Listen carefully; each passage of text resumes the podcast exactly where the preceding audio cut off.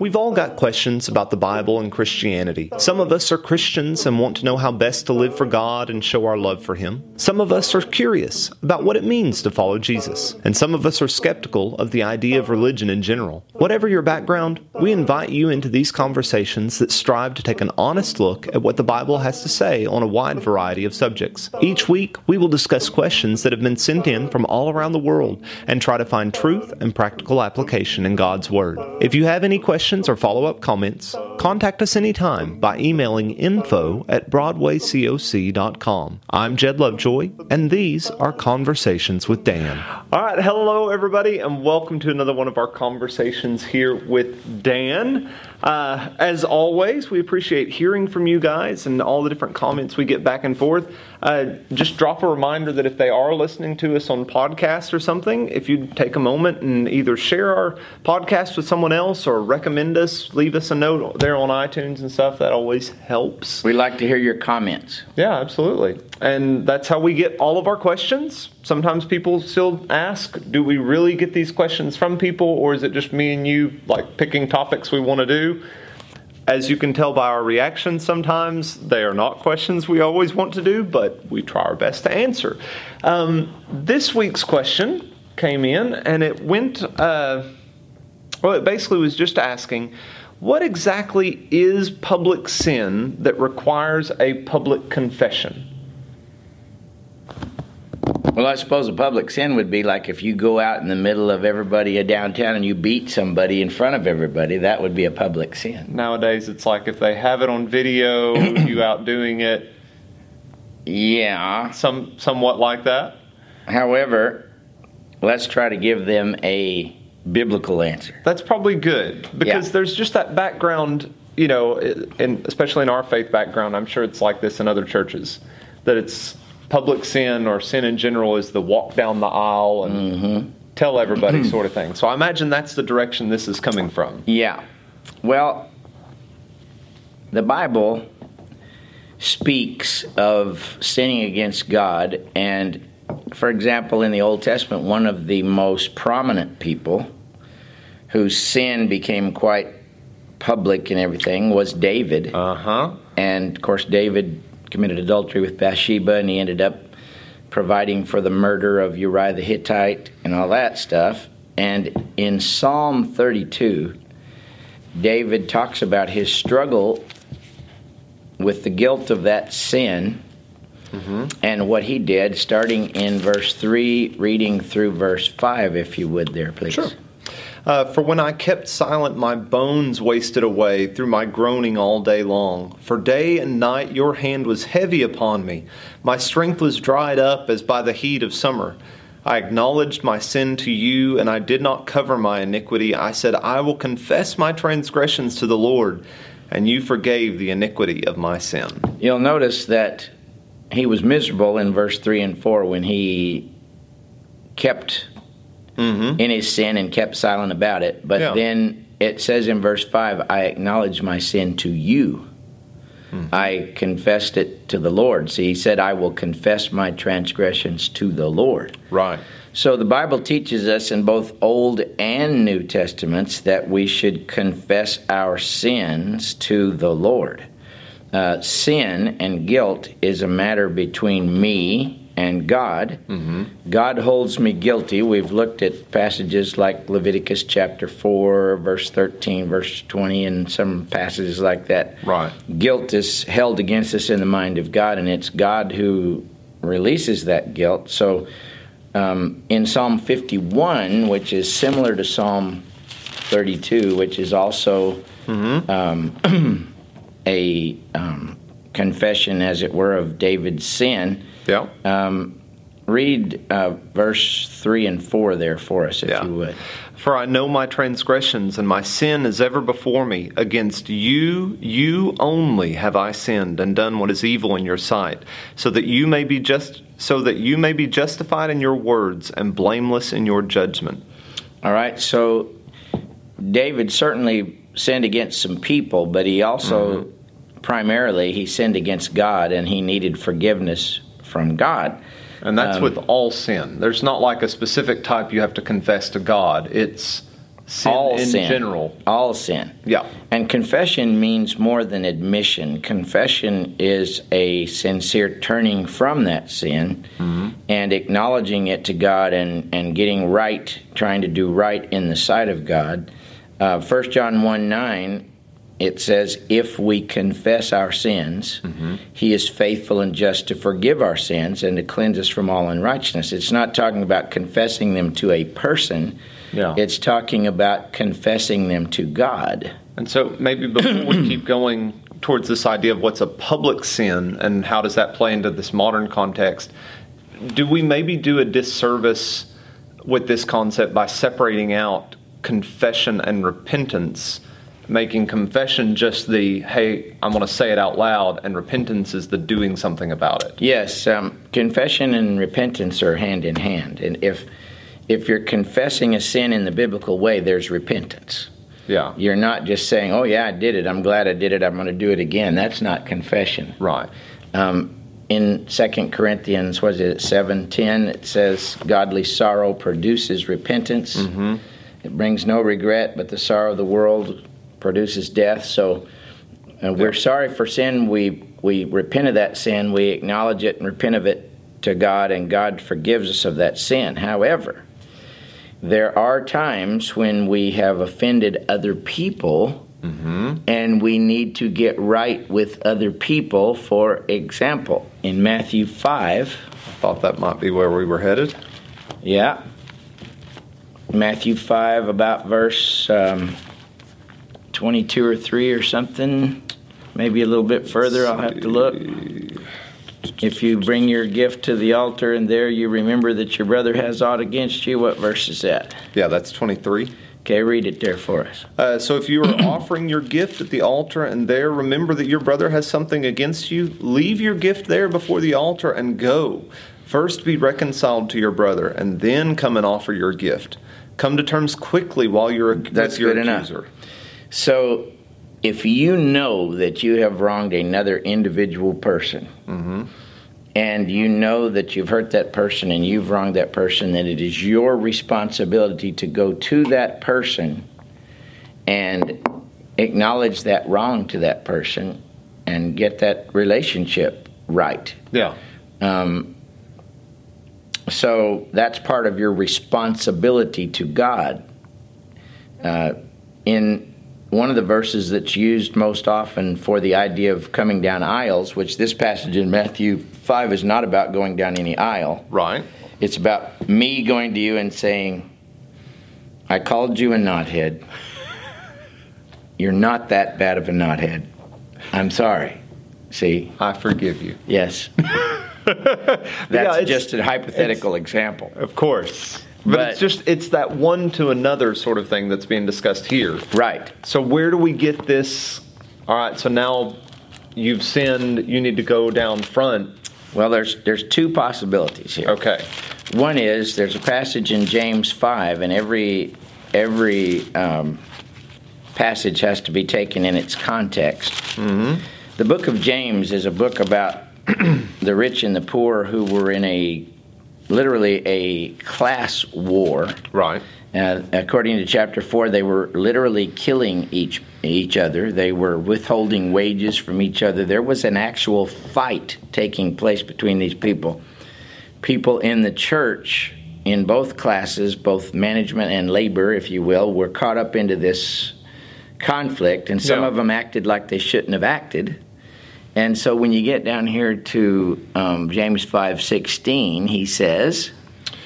It says, Therefore, confess your sins to one another and pray for one another that you may be healed. The prayer of a righteous man has great power as it is working. All right. So if you've read the book of James and you don't just take this verse out of context, uh, landowner so and so has abused his workers and held back their wages and been mean to them. And in response, those whose wages were held back probably got up and burned his barn and, and maybe attacked his family and did all this, uh, both of which were wrong. Right. He says in the earlier passage in James 1 the wrath of man does not accomplish the righteousness of God. So these two guys realize that they've sinned, and so they come to each other and they say, Look, I'm supposed to be a Christian. I should never have withheld your wages. That was wrong, and I apologize. And here's your wages." And the guy, other guy says, "Well, I'm also supposed to be a Christian, and even though you withheld my wages and it hurt me and made me mad, I never should have burned your barn. That was a sin against God and you, and I'm sorry." And they both hug each other and they both pray for each other. Mm-hmm. See, that's what you have in James Yeah, 5. 'cause There's no hint of churches or aisles or anything like that. However, there's another one, Okay. comma. Comma. We do have the case in 1 Corinthians 5 okay. where we have a man that was living with his father's wife, and all of the church in Corinth knew it. Mm-hmm. And they were allowing it to go on and not doing anything about it Mm-hmm. instead of intervening and demanding that the people separate that relationship. so, having uh, Paul's instruction starting in verse 4, if you will. 1 Corinthians 5 4. Yeah.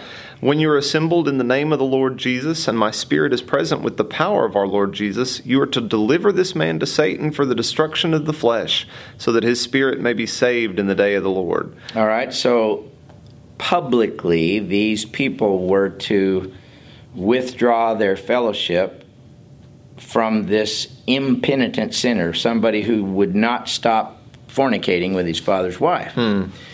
So they were to publicly put him out of their fellowship. Now, if you go to 2 Core, Okay. chapter 2, that had worked, and they were, um, the guy had not continued in that relationship. He had stopped that relationship. Start with verse 5. Okay. Now, if anyone has caused pain, he has caused it not to me, but in some measure, not to put it too severely, to all of you. For such a one, this punishment by the majority is enough. So you should rather turn to forgive and comfort him, so that, or that he may be overwhelmed by the excessive sorrow. All right, so verse 6 the punishment inflicted on him by the majority. Well, that's when they Put him away. put him out of the church. Mm-hmm. But he had stopped living with his father's wife. Hmm. And they were not ready to accept him back, evidently. They were going to be real hard on him. And he said, No, you need to forgive him and comfort him Yeah. so that he will not be uh, overwhelmed by excessive sorrow. And then read verse 8. Yeah, so I beg you to reaffirm your love for him. All right, That's why I wrote you. So when somebody is involved in a sin and people know about it, let's say that someone has been having problem with um, drunkenness and people know about it, and that person repents of that drunkenness and starts getting into a program and gets into AA meetings or whatever, and they're really working hard on it and. And, everybody, you know, people usually know what's going on, and everybody knows he's working hard of it. Well, I haven't seen so and so drunk for a long time. Well, how do you know he's how do you know he's repented? Well, he hadn't drank for a long time. That's mm. that yeah. shows me. So, but he hasn't walked down the aisle yet. But this passage says that you know, um, in most cases today, the person hasn't been withdrawn from. Right. If the person has been withdrawn from, and we're really checking on that person's spiritual welfare, we're going to know that they've repented and that they've gotten into a program or something, and they're trying, and and we should be going to them and saying, you know, you you're doing much better in your life, and we're so glad, and we love you, and we want you to know that we want you back at church. Um, now, surely, if if the church doesn't know that the person has quit this sin it would certainly help everything if the person would go to somebody, an elder or the preacher or somebody, and say, you know, I'm not living in this relationship anymore, and I realize it was wrong, and I want to be back in a relationship with, uh, with Yeah. the church. And so, you know, you could get up as the worship leader on Sunday, or the preacher could, or one of the elders, or somebody else, and they could say, you know, we want everybody to know that Brother So and so's turned his life around, and he's here with us, and we need to encourage him and lift him up and everything. It's not that he had to walk the aisle, but somehow, some way, if if fellowship has been withdrawn, Right. And that's a he big part. needs to like you said, in, in today's day and age, there's not a lot of we withdrew fellowship from someone. There And- should be probably more of it there. Yeah. I know there should be, but but if fellowship hasn't been withdrawn, for example, if somebody hasn't been coming to church, Mm-hmm. and people have been to that person and they they have encouraged that person. Maybe they haven't been to church for three or four months, and all of a sudden they start coming back to church. Mm-hmm. Well, how do you know whether they've repented of not coming to church or not? Because usually not they're- coming to church was more than just, oh, they stopped walking the door. Well, There's- yeah, but they've started coming back to church. Yeah. You see what I'm saying? So Oh, it's kind of obvious that they're no longer forsaking the assembly. Mm-hmm. So rather than making them walk the aisle, which there's no scripture for anywhere, Mm-hmm. why don't we just do what this says and confirm our love to them and say, we're so glad you're back with us? And Ah. So if someone wants to go down the aisle and they're asking for the prayers of the church because they want strength and whatever. now that's a whole different That's all matter. good. That's wonderful. It's a but privilege. We're, but we're saying there's nothing scripture that says that if someone has messed up and everyone knows about it, that they have to walk down front and confirm that and basically take their public lashings from everyone. Yeah, the idea I think in many people's minds is that they're that God will not forgive a person until they walk down front. Hmm. But it's just as confirming. Number one, they've confessed and repented of those sins to God. Right. And then two, And it's obvious they're not doing them anymore. yeah, and there's uh, there's an element of they have to have relationship in that congregation.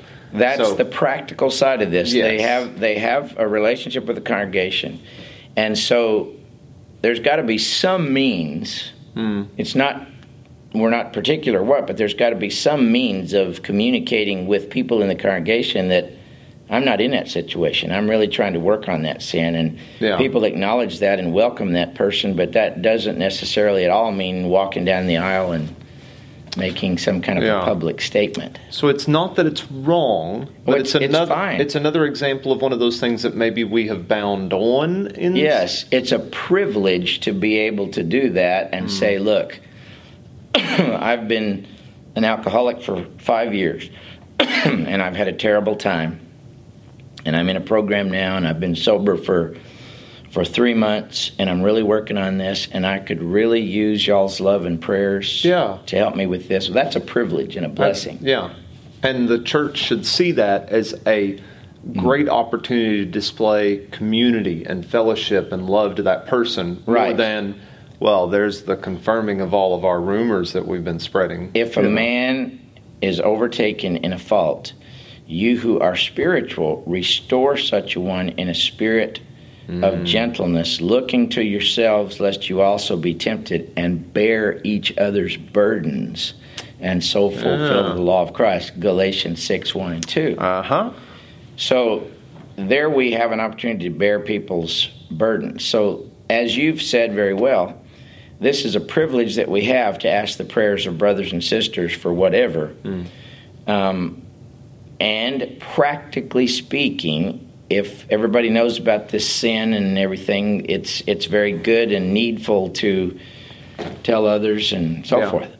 There's just a big element of the trust that you have to have with the spiritual leaders in your congregation, be it a minister, an elder, a deacon, just Yeah. a close personal friend in that congregation, whatever it is.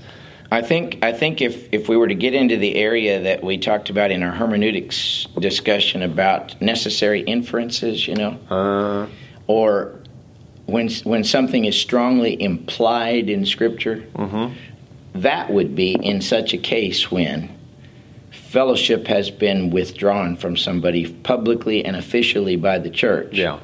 Then there would have to be some indication on the party's part to the church that that Yeah. is not going on. Not that that's a requirement for God to forgive them, Right. but it certainly is a requirement for them to be taken back into the fellowship of the church. Yeah. And that's what we were seeing there in the first and second Corinthians. Right, Yeah. right.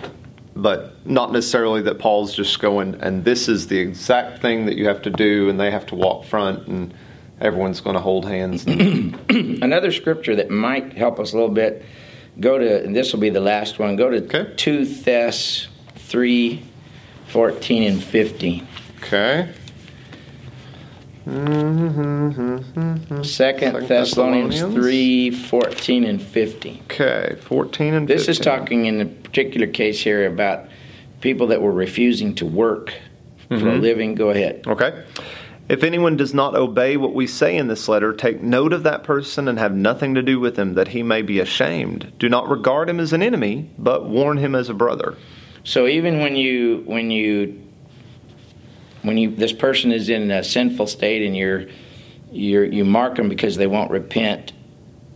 Verse 15 seems to say to me that I still don't treat him as an enemy. Mm-hmm. I continue to encourage him and say, "I haven't given up on you. We love you. We we Yeah. want you to come back." And So, it, so know. it's that even if we go to that point that a lot of people are probably uncomfortable with, and even those of us who look at the application of it are uncomfortable with, of withdrawing fellowship from someone, that can be difficult. Even in that case, you're going. That doesn't mean he's like forever lost and gone away, and No. you turn your back on him every time And you again, let me say, whether we're uncomfortable with it or not, the Bible teaches that. Oh, yeah. But yeah, we should still be reaching after these people's souls because the whole point of the withdrawal from the people, if we withdraw from this, to get them back, not Yeah. to run them off forever. Right. Okay. Well, there we go. Hopefully that answers that question. Maybe spurs on a couple of other thoughts and comments out there. So, as usual, thanks, Dan, and y'all have a good week. Have a good one. Thanks again for listening to these weekly conversations between myself and Dr. Dan Owen. Conversations with Dan is an outreach and teaching ministry of the Broadway Church of Christ in Paducah, Kentucky. You can find us online through most of the major social media sites or through our website, broadwaycoc.com.